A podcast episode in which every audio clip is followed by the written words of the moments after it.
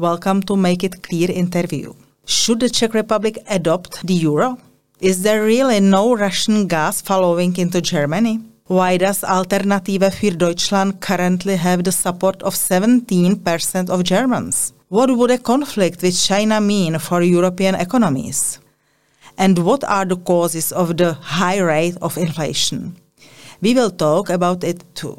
Our outstanding guest today is a professor of economics, the long term president of the German IFO Institute for Economic Research, the author of important German social reforms under the government of Gerhard Schröder, and today also an advisor to the German Ministry of Economy. He is considered one of the most influential and important German and world economists.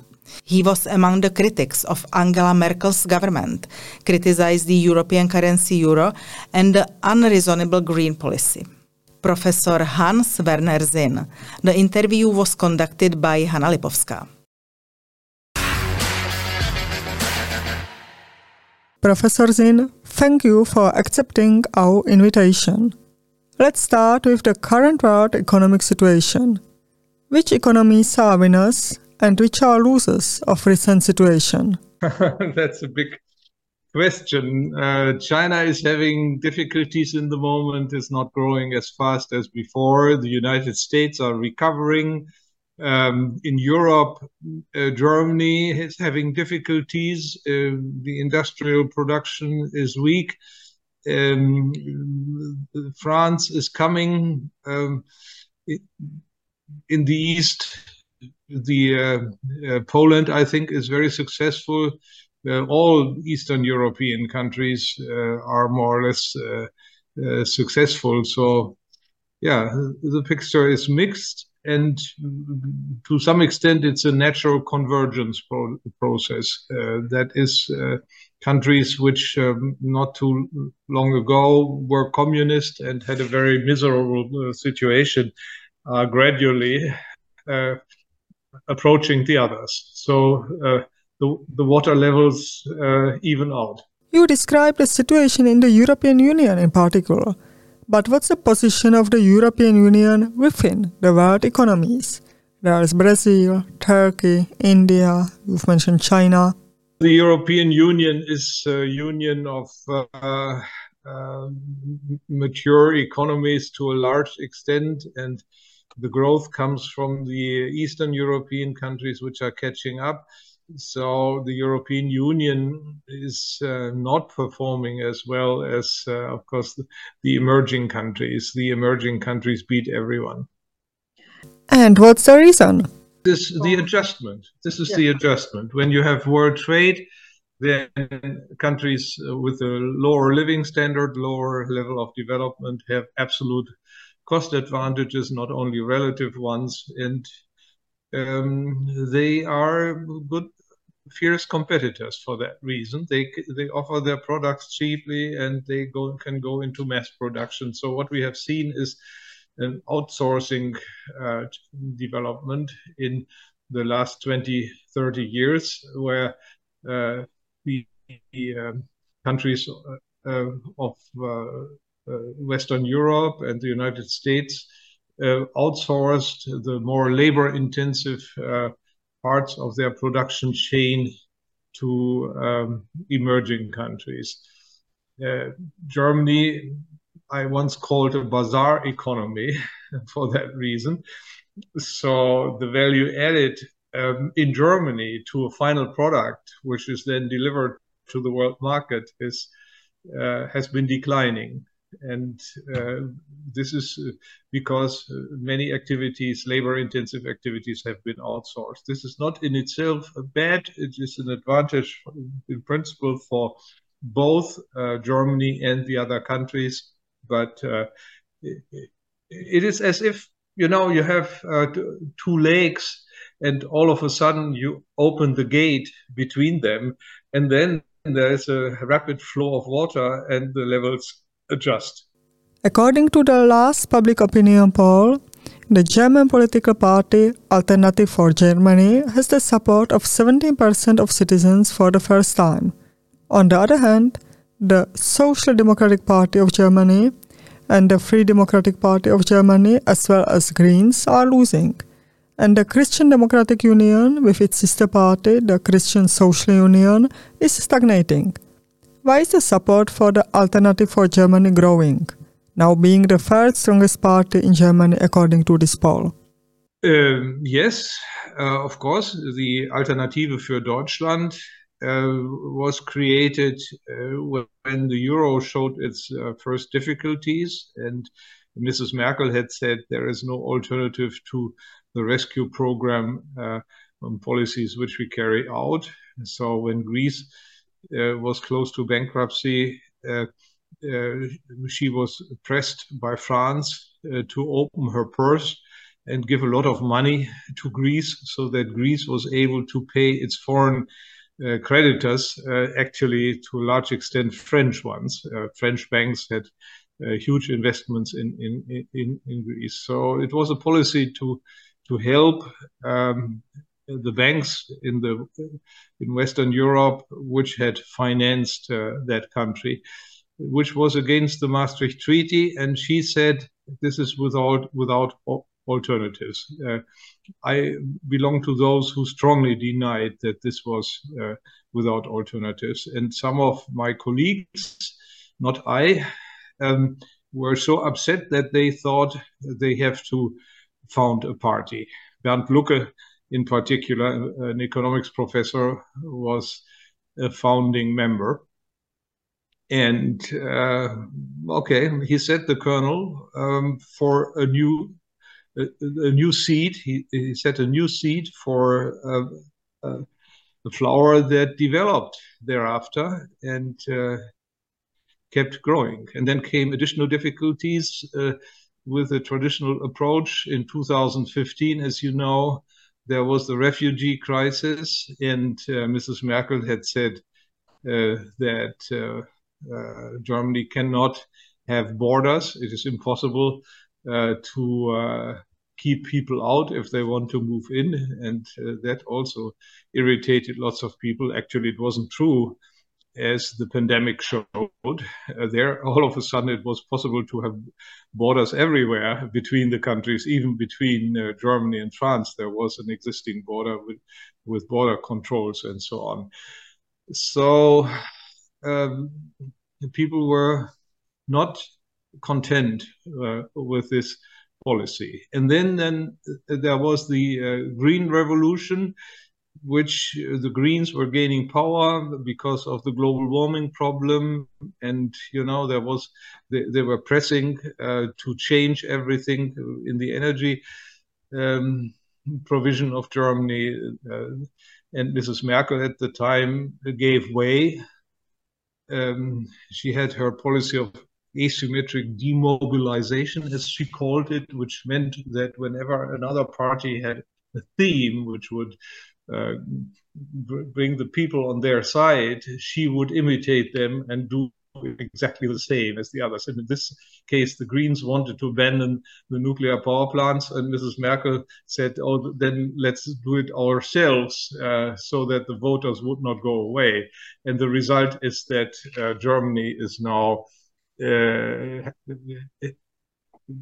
reducing its nuclear power enormously if to zero the actual decisions are that, that all nuclear power plants will be uh, shut down to zero this year and that amidst an energy crisis when uh, the gas prices uh, have increased enormously because uh, the interruption uh, of the Russian gas deliveries uh, to to Germany, and people see that this somehow doesn't fit together, and they are discontent with that. So there are many reasons to be dis- not content with the development, and then there, there are some people, many people actually, who think that uh, it would be dangerous to deliver weapons to the Ukraine and be drawn gradually into uh, very ugly and uh, uh, unsolvable, perhaps unsolvable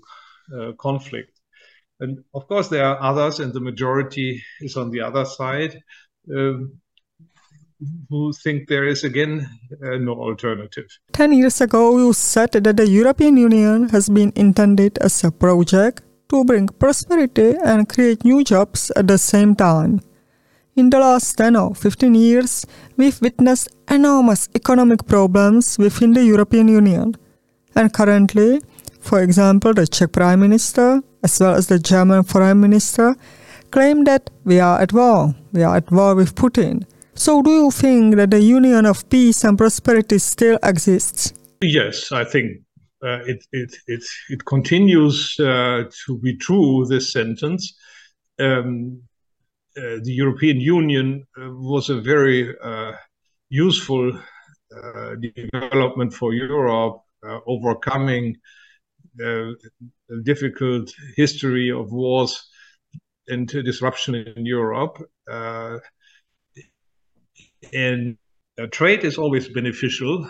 It is uh, allowing for the division of labor. Uh, each one can specialize on something. And in particular, the smaller European countries are uh, gaining a lot from it because they don't have an internal market to uh, develop large scale production. So, but if they have the European market, then even a small country can uh, produce uh, successfully produce cars, for example, like the Czech Republic. Skoda is very uh, successful, uh, but it would not be successful if it just had the Czech market. No? This is for sure. And then all these large scale production benefits would be captured by the big countries like Germany, which have an internal market. So, no, there's no doubt that the EU is a beneficial uh, institution. Uh, the question is is everything okay uh, what the EU does? That's a different uh, issue.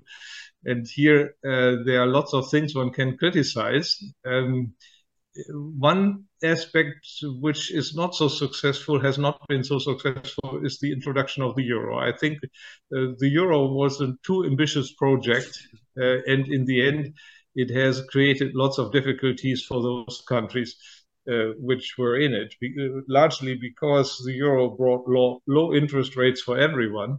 Uh, it abolished the risk premium because the investors thought everyone who is in the euro will never go bankrupt. Um, and uh, that induced a number of countries to overborrow. And they had an artificial boom in the first years of the euro, which was uh, driving up prices and wages and uh, and destroyed their competitiveness. And the end result was that then the EU uh, had to organize uh, fiscal transfer programs between uh, those countries to compensate for uh, this loss of competitiveness. Without the euro, they would have been able to devalue their currencies and maintain competitiveness that way. So, in hindsight, I think uh, it would be a possible position to say, and I would I would share that, that it would have been better not to have the euro. Uh, I, I, say that even though at the time I was in favor of the euro because I thought it is a very useful pol political project for Europe. Now I see more dangers in the euro than advantages, but it doesn't mean that we can abandon the euro. Uh, the, the euro because it's there you know you cannot disentangle a scrambled egg and make an, uh, an ordinary egg out of it. We have to work in, in within the system and to gradually improve the difficulty, uh, the, the deficiencies, and overcome the difficulties. Germany and many other countries pay in euros, but the Czech Republic is still outside the eurozone. Ten years ago, in 2013, you advised us not to join the eurozone Today, however, we have many politicians in the Czech coalition government who support the common currency. In these days, when we celebrated 30 years of the Czech crown, there are the voices that we should abandon the crown and adopt the euro. One argument is that the euro is a stable protection of our savings. Would you agree with such a statement? No, it's definitely not. Uh, we are currently having an inflation rate of uh, more than 8%. Uh, last year, it, it, hovered even around 11%. Uh, and uh, that clearly indicates that it's not a stable currency if you have so much inflation. Um, um, think of Switzerland, which has its own currency. They have very, very little inflation. They uh, revalue their currency instead of uh, being affected by this uh, worldwide inflationary trend. You know, it's a worldwide trend. It's not limited to um, to Europe but um, in other parts of the world, in the United States in particular, uh, uh, the Federal Reserve Bank did similar policies. They poured lots of money into the economy during the crises of the past few years, since the Lehman crisis 2008, one crisis after the other, you know, and then the pandemic. And uh, so the monetary base uh, M0, as some people, as, as Keynes called it, uh, the original monetary, um, yeah, the original money made by the central bank, not the additional uh, book money which uh, the private banking sector creates. Uh, this one uh, expanded enormously. It expanded in the United States, it expanded in Britain, it expanded in Europe, and everyone copied everyone else.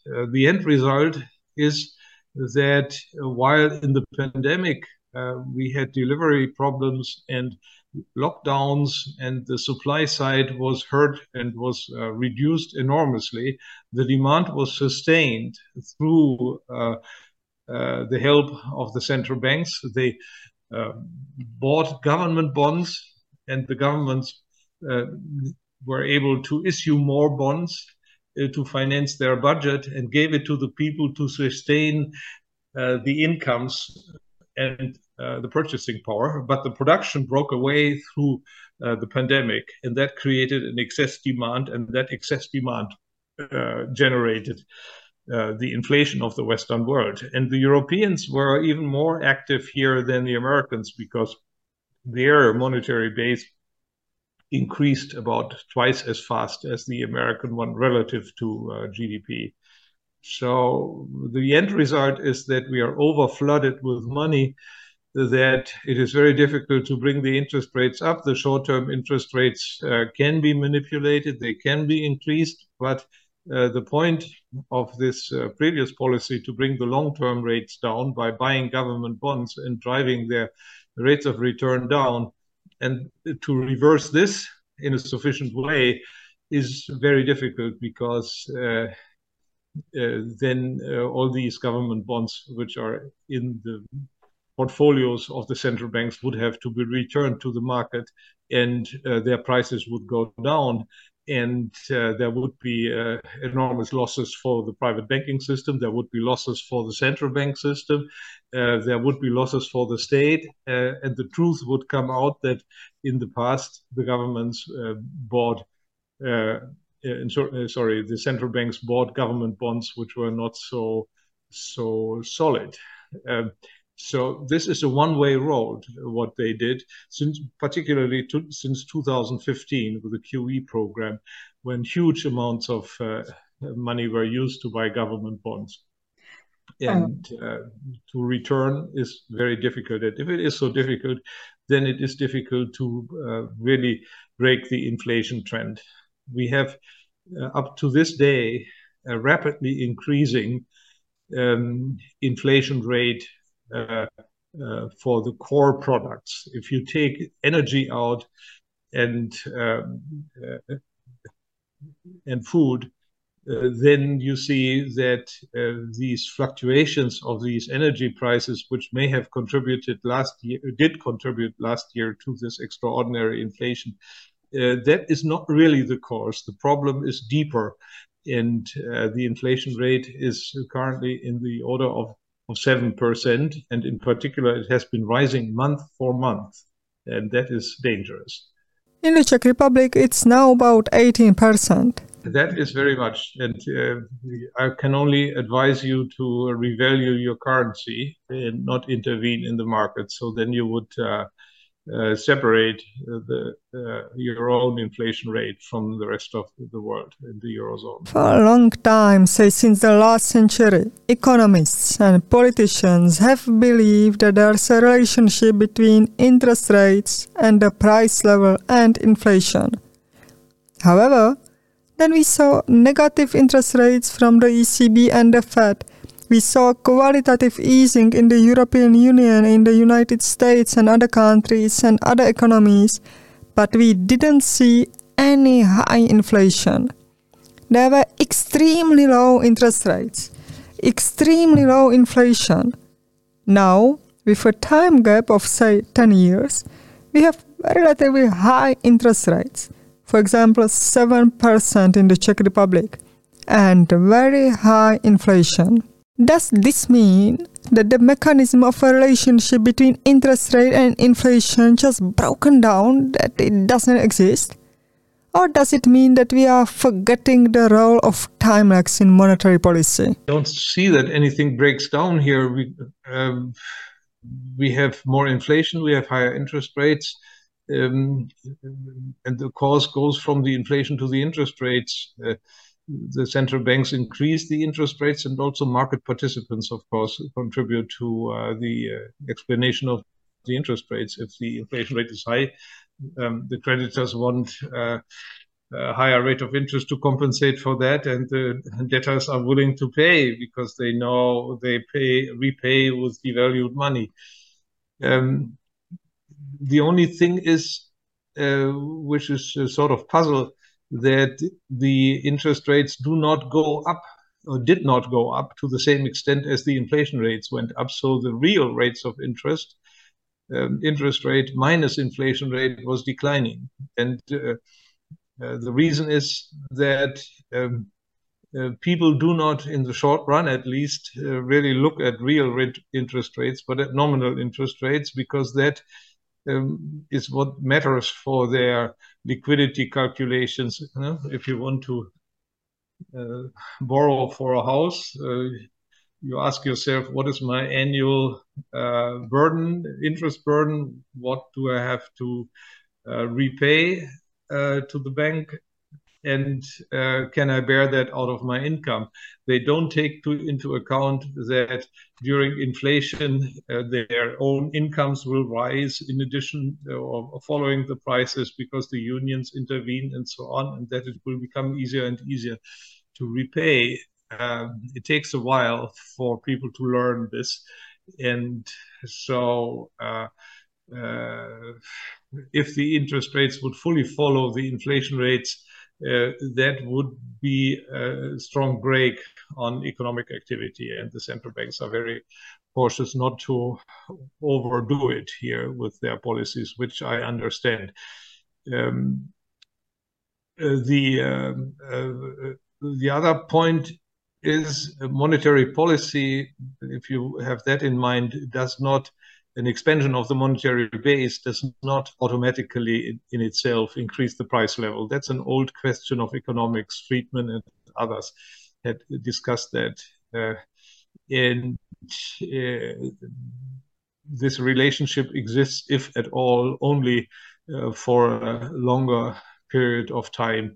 And that has to do with the fact that uh, money which uh, a central bank pours into the economy can be hoarded rather than becoming uh, uh, something that increases aggregate demand. And this hoarding process has been described by Keynes. That was actually the big achievement of uh, of John Maynard Keynes, who wrote in the 30s that he understood that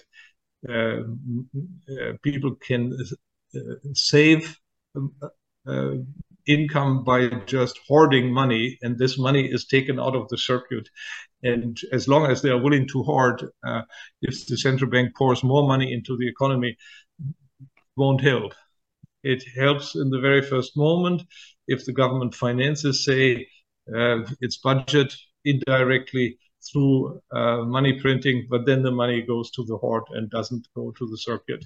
But, you know, at one stage, uh, um, a little ignition uh, is is enough to uh, generate a rapid increase in the price level. And this was the pandemic. As I explained before, uh, there was a negative supply shock through the worldwide pandemic. Uh, the delivery of goods wasn't uh, uh, sufficient to meet aggregate demand, and that created inflation. if um, the central banks and the governments had done a par- parallel policy by not financing an income for which there was no production, but uh, allowing the incomes to be reduced uh, with a reduction in the production level, then the inflation uh, would not have taken place. But now it's there. And even if the pandemic is over, um, it doesn't mean that the inflation stops because there are lots of uh, uh, self-reinforcing, multiplying effects. Once the fire has started to burn, uh, it doesn't matter whether the, the match that ignited it initially is still burning or not. It continues by itself. And these processes are, uh, for example, the wage price spiral. Uh, the price level goes up, the or better price wage price spiral. Uh, the price level goes up. The unions see that the real wages of their uh, members decline, and they want a compensation in terms of uh, higher wages. And um, that in turn forces uh, the firms to increase their uh, prices again, and then again the wages go up and so on. Uh, another problem is hoarding of goods. You know, when uh, there is a deflationary environment. People tend to hoard money because they think if I hoard it, I can spend it later, perhaps even at lower prices. But if there is an inflationary environment, uh, as we have today, then people hoard goods. Um, they buy uh, commodities uh, because they know next time, next year, they are more expensive. We don't see that too much uh, already at this time, but we with with private households, but we see it with firms. Firms in Europe are hoarding um, materials which they need for their production, intermediary goods, and uh, they fill up their storage spaces up to the very uh, highest limit. And that in itself has contributed to the shortage of uh, materials and to inflation. Uh, these are two very important self-reinforcing mechanisms. Once the fire has begun to burn, it continues to burn as long as there is wood around which can burn. And then, of course, in the longer term, uh, there are other supply constraints which are foreseeable. The demographic situation in Europe, in particular, implies that uh, uh, the, the, workforce of young people, younger people, is shrinking, while uh, the older people uh, are becoming more. Those who are no longer working but want to consume, and that it also generates an inflationary tendency. And further, the move towards green energies is not um, making everything cheaper, but everything more expensive because uh, this move is not coming from the markets because uh, the green energy is so cheap that people would uh, voluntarily buy it. Uh, in, uh, rather, the policymakers decided to forbid all sorts of conventional uh, fossil fuels in order to force people into green energy. And if you have to force them into green energy, that's the proof that green, green energy is more expensive. Some people say that uh, green energy is cheaper as the sun doesn't send us a bill uh, for shining. That is true, but uh, the producers of the appliances which make electricity out of sunlight, uh, they of course send the bill, and um, it, is rather expensive. Okay, you can say uh, photovoltaic kilowatt hour uh, costs very little, and uh, by a direct comparison, that looks uh, not so bad. But don't forget, this is a very volatile uh, energy, which you cannot compare on a one-to-one basis with uh, adjustable conventional energy because the problem is that the demand is fluctuating and you need something that can adjust so if people sleep you need little energy. And in the morning when they cook their coffee and uh, the first uh, machines begin to run then you need a lot of energy. So you need uh, an energy which is adjustable. And that is not the green energy. It's not adjustable. The fluctuations uh, there are exogenous. They come from the weather and not uh, are not a result of an attempt to uh, adjust it to demand. Um, so for that reason, uh, green energy is very expensive. It needs a double structure. So if you have uh, wind and solar energy, it fluctuates. Sometimes there is a dark lull, then there is no wind and no uh, sun, and still you need the electricity. So you, you need all the conventional capacity and uh, plants as before in, in, those situations. You cannot abandon a single uh, conventional power plant uh, if you move into green energy. You can gradually reduce its uh, power when there is enough wind and enough sun, but you but the plant as such has to be there and the employees have to stand there be in a standby mode in order to be able to deliver the electricity whenever it's suddenly needed and this means that the green energy is very expensive because it necessarily needs an adjustable conventional energy which can go inverse to the production of green energy. And so you need a double structure, you have double fixed costs if you move into the green world, and that makes that, that type of energy very, very expensive. How is it that an ideology that damages the real economy is on the rise right now? Yeah, uh, people have, uh, in my opinion, uh, the right fear that uh, we do have global warming. Uh, there are different opinions on that. I have written a book on global warming and uh, policies against it in 2008, so I'm pretty convinced that it's not a fake. Um, and so they want to do something. Uh, and uh, the, the, simplest uh, thing they have in mind is to reduce their consumption of fossil fuels, and then they replace it with, with wind and solar energy but it's not that simple. It cannot be done because you need the conventional energy um, as a buffer, uh, going up and down inversely to the green energy. And you can't do it with stores. Stores uh, simply are not available at a reasonable price and will not be for a long period to come. Batteries, impossible. Some people think you can do that with uh, with car batteries. You can deliver uh, uh, the electricity when it's needed in a dark lull. But you know, uh, we have also a seasonal problem. Uh, there would be enough energy in July, and you would have to transport it to December. Uh, you cannot do that with batteries. You, the electric cars, for example, need uh, themselves um, more energy in the winter than they can store. Uh, they are not able to uh, fill their batteries in July and drive for half a year until the winter is there with that uh, content. They always need energy from from the grid, and so they ex- exacerbate this uh, volatility problem. Yeah, why do the Greens not discuss that? Because they treat their um, um, the global warming problem more as an ideology, more a bit, little bit like a religion. They don't want too much of, of, a rational discourse about what can really be done from a technical and from an economic point of view in order to uh, make this whole thing working. And uh, there one can, of course, criticize it. Uh, uh Greta Thunberg and others who um, went to the streets and uh, created emotions were very successful. But these emotions are not the same as a, a rational uh, discourse and uh, rational reaction to the uh, difficulties which we have.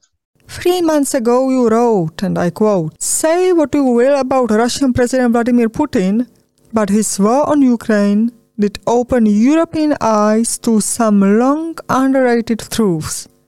One is that even after more than 70 years of relative peace on the continent, neglecting military securities poses grave dangers.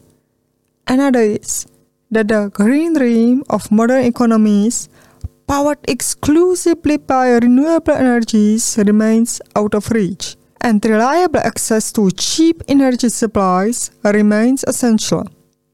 And you mentioned that if gas supplies from Russia are cut off, Germany simply won't be able to produce its 300 most gas intensive products. So, to sum it up, we have the Green Deal and green politics on the one hand, and also the war in Ukraine and the lack of Russian gas on the other hand. So, what's the future of industry in our part of Europe without Russian gas? Yeah, that's very difficult because uh, uh, half of the gas which Germany used uh, came from Russia.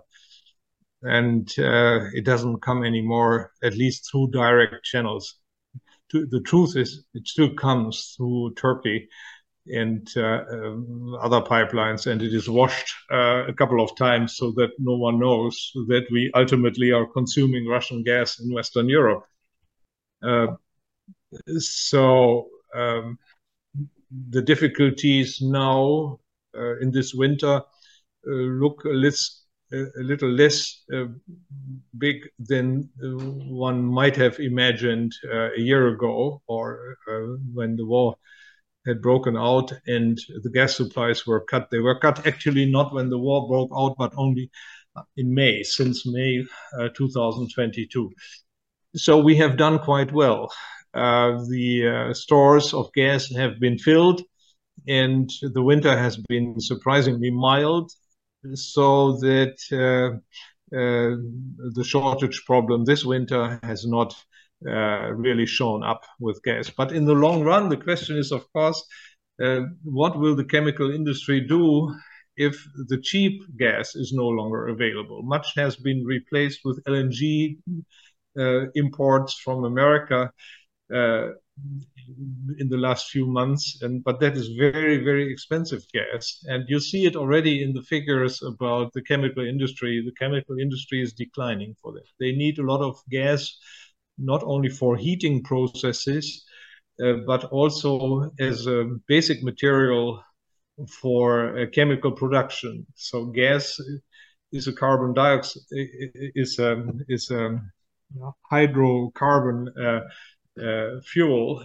and uh, um, it's an element for, for by it's, it's, it's a molecule uh, which goes into ammoniac production and uh, other types of chemical production, which is the basis of uh, whole branches of our uh, chemical industry. it's not yet clear how that problem will be overcome. Um, uh, German chemical companies react by investing in China, by investing in the United States, where the energy is cheaper. Uh, but uh, it's not so good for uh, the workforce in Germany.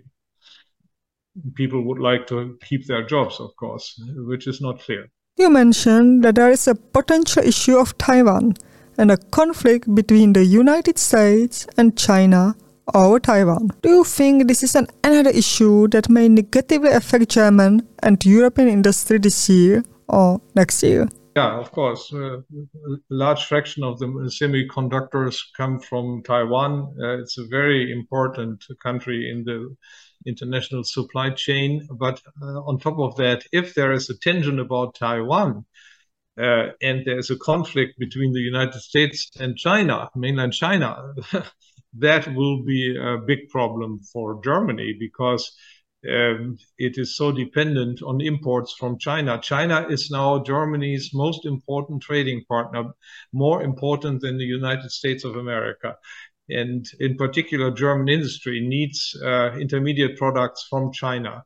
If you look to the statistics, you see uh, 600 major categories in the German statistics where more than 50% of our imports from other countries come actually from China. Germany is closely intertwined with China, needs China, China needs Germany, China copies Germany. Uh, China is looking more to Germany than any other country in Europe. Uh, and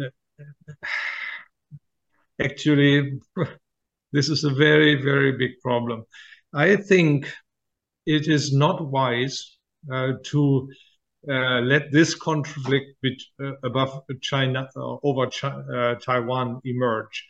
Uh, somehow one has to settle here to rational rational discourse and calm the moods because also the Greens should take that uh, into account. If what happens with their policies, if they want to reduce the CO2 output in this world, uh, how can they ever succeed if there is a conflict with China? No way, because uh, if we stop consuming uh, uh, tradable fossil fuel like oil, like hard coal, um, like gas, uh, what happens? Would these fossil fuels remain in the ground? No, of course not. They will still be extracted by the producer countries and will just be shipped and channeled to other parts.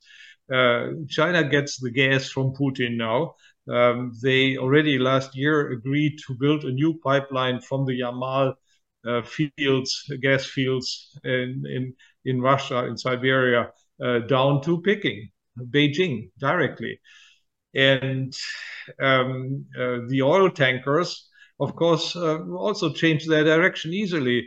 Instead of going to Europe, um, when Europe no longer wants to have uh, combustion uh, cars, uh, they bring the oil to China you know, we, we could argue with China and say, well, hey, uh, let's commonly take care of the world environment. Global warming has to be stopped. So please reduce your CO2 output. But if, if there is a conflict between China and the West, they will not listen at all to us. And they will be very happy to consume exactly those fossil fuels which we uh, set free, which we no longer uh, consume. Um, and in particular, they would be happy to do so as we reduce the world market price for fossil fuels. If the Europeans no longer buy fossil fuels, uh, then it's uh, uh, a strong effect on the world market price for oil, for gas, uh, for hard coal. And uh, China will buy, will be happy to buy all the quantities and buy even more if they could than before. Um, the only way uh, to come to um, a common worldwide agreement uh, concerning the climate problem is uh, to avoid military conflicts and tensions between the countries. And if you keep that in in your mind, you should be uh, should wonder what, for example, the German Greens do. The German uh, state secretary uh, goes to, to, the world and accuses other countries of um, violating human rights, in particular China. The Uyghurian question and other problems she brings to the surface and emphasizes once again. This may be right from a moral perspective, but you know it's not a peaceful uh, development with China, which uh, for which she paves the way.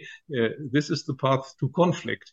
And if there's conflict, uh, she can throw all her green plans about reducing the global warming into the dustbin of history. That's the truth. And I think the Greens have not yet understood uh, the relationship between uh, the, the, the, tensions which they create with their uh, moral based foreign policy and uh, their climate goals. They have to decide what they want. They cannot have it both. The president elect of the Czech Republic called the Taiwanese president shortly after winning the elections. He also said that China is not a friendly country at the moment. The Czech government is reassessing relations with China and there are hostile attitudes towards China. The Speaker of the Czech Chamber of Deputies is on her way to Taiwan. Do you think that this kind of behavior threatens the economy and industry, or does it not matter? I'm not saying that China is always a friendly country behaving well. Uh, that's a completely different issue. I'm no, not willing at all to uh, make the moral argument here. I only say uh, China is big. Uh, China will soon be the biggest economy in the world. Uh, and it is impossible for Europe or someone else, even the United States, uh, to carry out a successful policy of keeping China down. That is problematic. Uh, it will create tensions, and uh, um, that is dangerous also for in terms of uh, peace problems uh, for the world as such, but it is in particular dangerous, and that is what I wanted to point out for the green uh, goals, uh, which we all have, namely to uh, come to an agreement to use less fossil fuel everywhere in the world so as to reduce the speed of global warming. Um, we have to do what Willy Brandt once called realpolitik, real policy. Abstract from your moral preferences, uh, uh, leave them away for a while. You cannot educate the world uh, and take other countries as they are and try to um, find a peaceful way of doing trade with them so everyone benefits from it and then hope that uh, the better model in the end finds uh, imitators. This has worked with uh, the fall of the Soviet Union, for example. In Europe, there was, when Willy Brandt, some 50 years ago, carried out his policies, um, um, some people said he was an idiot and uh, he would only uh, support uh, the Soviet bloc. Uh, the opposite was true because he negotiated free exchange of information. In Germany, the Eastern Germans could all of a sudden see Western TV, saw how the life was here. People could uh, cross the border and exchange ideas, and you know, and then automatically the people in the east thought well do i really want to uh, live in communism with this extremely low living standard forever or should i uh, shouldn't we not open the, open the gates and that was the beginning uh, of a process which in the end led to the destruction of uh, the Soviet bloc. Of course, I don't want to forget Poland with Solidarność and these developments, but that had also to do with this realpolitik and the uh, attempt to reduce the tensions and let the people in the end uh, uh, decide and in, create internal pressure for the respective governments to change. That is a better policy than a policy of insisting on military th uh, threat and counter threat, and uh, that only leads to a dangerous escalation. I warn everyone to and advise everyone to look back to the 19th century when uh, Britain was the world power and Germany was on the rise. Uh, Germany was growing much faster, and in the end, when Germany even developed its uh, its um, navy, the Britons became very nervous, and out of this uh, increase period of increasing tensions, ultimately the First World War resulted. We don't want to repeat that with China and the United States of America. This brings us to the very conclusion of this interview. You are a university professor. What do you think is the current task of economic universities, the task for future economists, for students of economics, for professors of economics? Yeah, well, um, uh,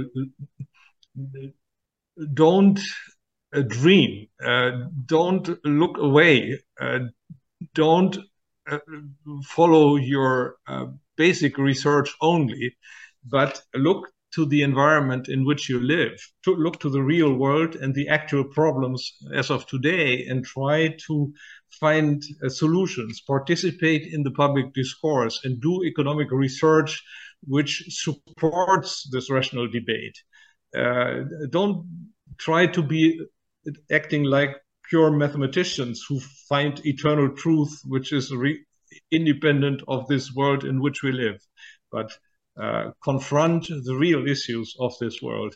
And uh, that is very um, um, useful for your own development and it is useful for the world.